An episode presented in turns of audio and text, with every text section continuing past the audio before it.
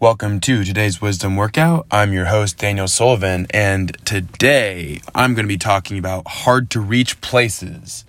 Now, everyone in every part of their life has aspects that they need to improve on, and those aspects come in the form of hard to reach places.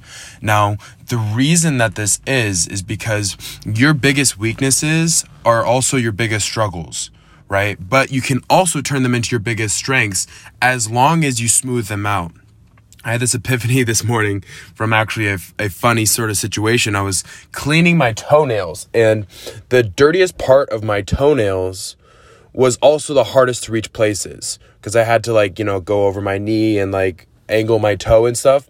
And I was just realizing, wow, in every part of your life, right, the most difficult places to clean right, are the ones that are hardest to get to. Now, that might seem, you know, super simple, but there's this aspect, this pattern in pretty much every part of part of our lives. If you're bad at scheduling, you're probably failing to accomplish the things that you want to accomplish because you're not scheduling things, right? If you're really good at scheduling, you don't fail to accomplish those things, but you probably don't have as easy of a time envisioning or uh, putting forward the things that you actually need to accomplish in terms of moving you forward in terms of momentum and strategy, moving you closer to your dreams, right? Somebody who's a dreamer knows very clearly in their vision what they need to do to get there, but they have a fucking terrible time scheduling it, right? Really good schedulers are so micromanaged in their day to day that they don't step back usually to have a bigger perspective, a bigger vision of where their life is going and how they're going to get there overall because they're too focused on the micro details details.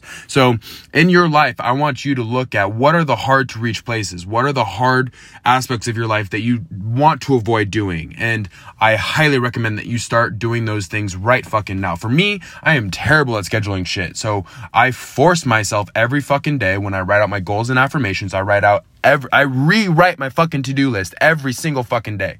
Even if the to-do list is the exact same, I rewrite the to-do list. It forces me to focus on, okay, what can I do right now? You know, if I can't do that, what can I do to help me get to that? And then that's how I continually move forward. And I highly recommend, almost, I would say you should definitively do this in your life in terms of finding the areas that you're weakest at and start forcing yourself to implement them. And then you're going to become more successful. It's plain and simple, simple as that. And if you do this, you're going to get to your dreams. Today was a short one.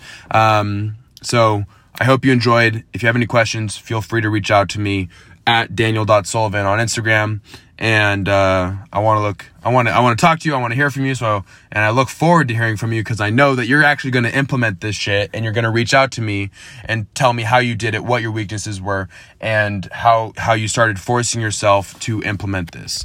So, as always, have an amazing rest of your day, and uh, fucking get after it.